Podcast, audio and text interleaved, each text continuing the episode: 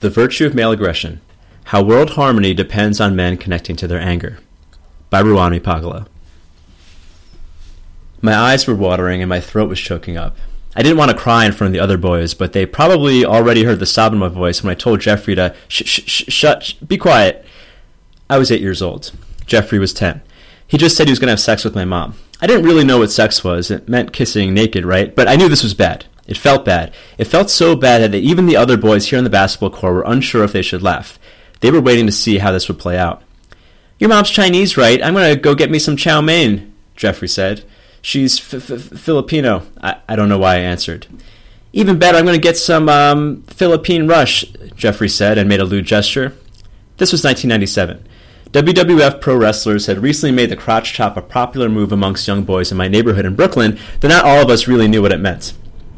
Who's got the keys to my Philippine rush? Jeffrey said, botching Beenie Man's summer hit at my expense. You, you sh- sh- shut up, I said again. I knew it was a futile effort. I'd already shown weakness. Jeffrey laughed. You know what I like better than Chinese food? Filipini food, he said, and began humping the air. My parents always told me to walk away from confrontations, to tell a grown up. I would have preferred to do that. Jeffrey was a head taller than me, and I had never been in a fight. But something deep inside me said to walk away would be wrong with a capital W. Filippini, Filippini, Jeffrey continued humping. I was more afraid than angry. Afraid because I knew I had to do something. Deep inside me, I felt that if I walked away from this confrontation, it would hurt way worse than a punch in the nose. It would hurt my soul. Filippini, Filippini, Jeffrey gestured an air penis with his hand. I walked up to him. Who got the keys to my Philippine? Pow! The next thing I know, Jeffrey's holding a big red welt on his cheek. Apparently, I had picked up the basketball and smashed it in his face. Now we were both trying to hold back tears. We both ran in opposite directions to cry in the safety of our homes. In standing up for myself, I felt a strange new sensation that I never felt before. It didn't feel good necessarily, but on some primal level it felt right. I felt powerful. Though it would be many years before I thought in such terms, it was the first time I had the visceral experience of feeling like a man. That incident stands 22 years ago as the only act of violence I've ever initiated in my life. I've looked back on and I often often thinking about what the about the feeling of what it meant. Why did violence feel so right? There's a lot of discussion now about toxicity and masculinity in terms of aggression, ranging from explicit physical violence to microaggressions of personality. But suppressing aggression in men doesn't solve the problem. It actually causes further harm in themselves and sometimes others. The best thing for both men and society is for men to understand their capacity for aggression. Men are not designed to necessarily be violent. Aggression is but one expression of the primal male impulse that I'll label the masculine instinct. The masculine instinct is to overcome an opposing force. In the incident I described above, I was not looking for a fight to prove myself. I didn't care about something as abstract as masculinity. But there was a loud feeling deep in my primal subconscious that said, you have to take action here. I'm not saying that my action of violence was right. With my current adult mind, I certainly would have acted differently. But my action did validate the instinct. It felt right because of thousands of generations of male programming that said, when threatened, you must respond. Now, that of course is not limited to biological males. In the animal kingdom, mothers defending their offspring actually exhibit the most ruthlessly violent behavior, but baseline aggression has a higher correlation with men.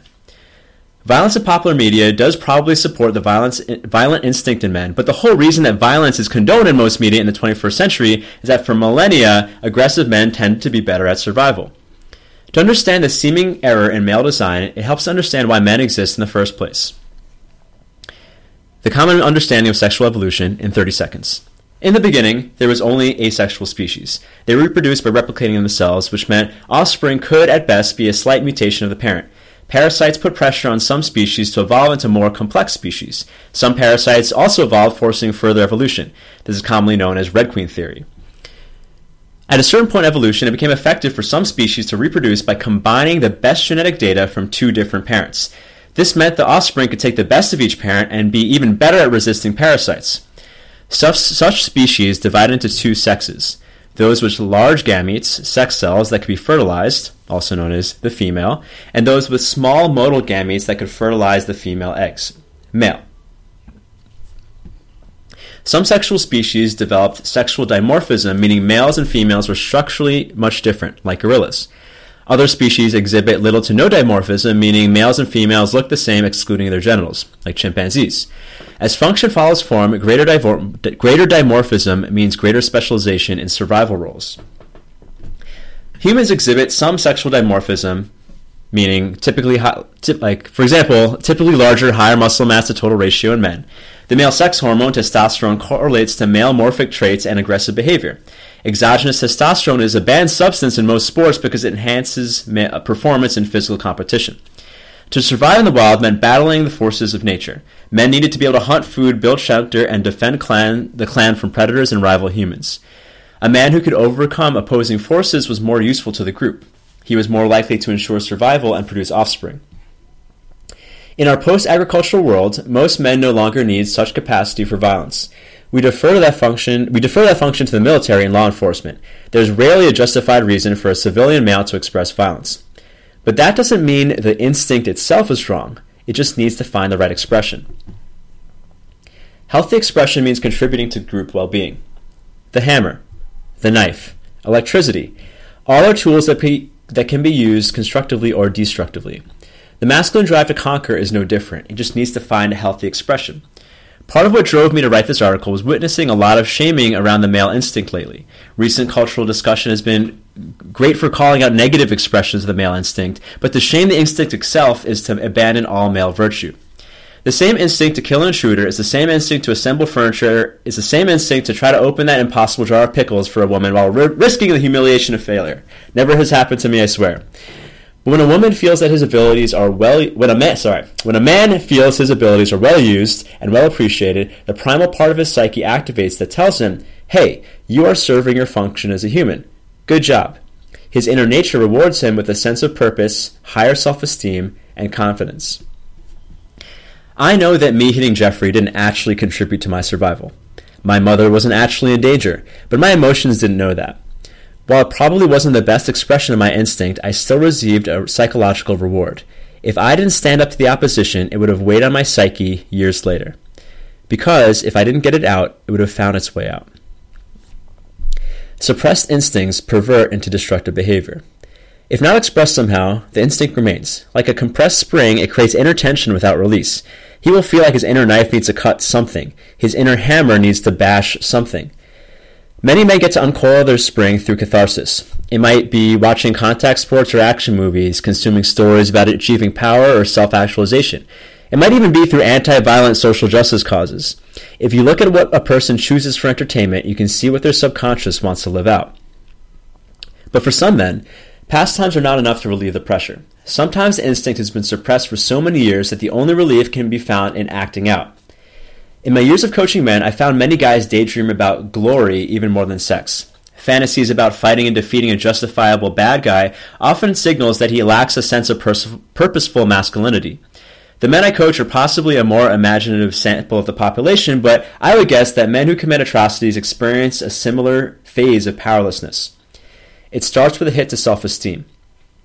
Nature is not an equal opportunity employer.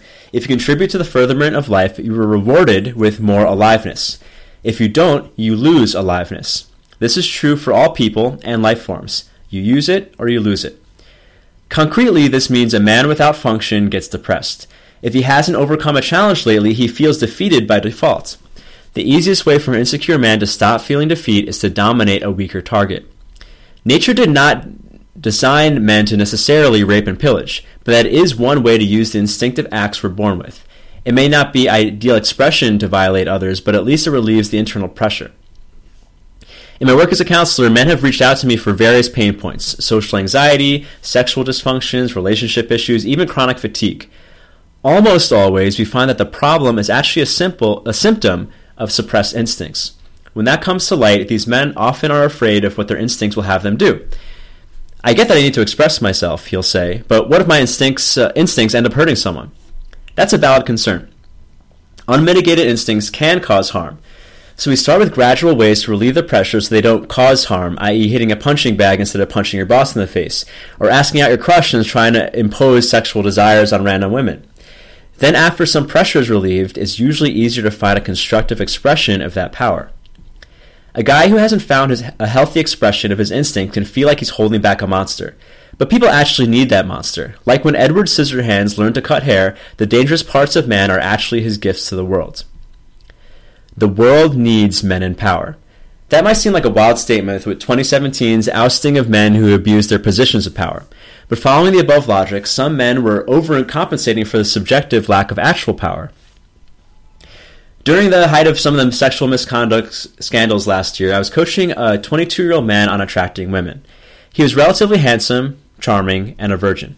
He was convinced that somehow he's putting off women to, due to his internalized misogyny. He recounted a story to me about a woman who went home with him, then left angry all of a sudden.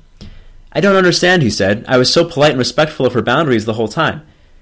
Yeah, it sounds like she was waiting for you to take charge, I said. Oh no, he said in an offended tone. I'd never do that. I'm a feminist. Palm to forehead. Eventually, he realized that his unwillingness to make bold moves was not only frustrating to him, it was denying women what they wanted too. In that, in that case, sex and connection. He was actually hurting her feelings by not ravishing her. That didn't mean overstepping boundaries, but it does mean being bold enough to explore within them. Because he refused to leave his comfort zone, where he was neither accepted nor rejected, all parties suffered. Many expressions of the male instinct for power can be harmful. But to make men powerless doesn't benefit anyone. Impotent men end up being self destructive and sometimes externalize their frustration onto others. The most dangerous thing in the world is a sexually frustrated man. Leadership, fatherhood, and productivity are all expressions of the same masculine instinct to take care of business. It can be easy to get on a conscious high horse and label male tendencies as immature. But if we do that, we'll miss out on all the healthy expressions of masculinity too. Only until recently in human civilization have men actually needed to consider what was healthy expression. For most of post agricultural male dominated society, what some would call the patriarchy, a man's instincts were kept in check by other men. You took what you wanted for yourself until a badder man or group of men stopped you. Virtue was upheld by iron and blood. Advances in news media have paradoxically allowed us to return to an ancient policing mechanism social approval. In small tribes, men had to act right because bad behavior resulted in ostracization. Nowadays, social media connects huge populations to police people as a tribe. But social media is flawed in that untrue ideas are so easily validated, viz., fake news. The idea that men need to be passive for others to feel safe is the opposite of the truth. Having an open heart is important, but it's useless without red blood in your veins. The best thing we can do for men in society is to encourage men to find purposeful expressions of their power. Men need it, and for as long as men exist, all other humans need it too. That said, I didn't really need to hit Jeffrey with the basketball. If I was in my power at that age, he would never mess with me in the first place. He picked on me because I seemed like an easy target. I don't blame him. He was acting out a nature's challenge to the weak to use it or lose it. I haven't seen Jeffrey since the crotch chop went out of style, but if I ever do, I'll thank him for giving me the chance to play out my male instinct. Violence is rarely the answer. But the truth is that that instinct that can lead to violence also leads to the highest virtues of masculinity. And I'm willing to fight about that. If you want to learn more about the masculine archetype, visit ruwando.com slash archetype.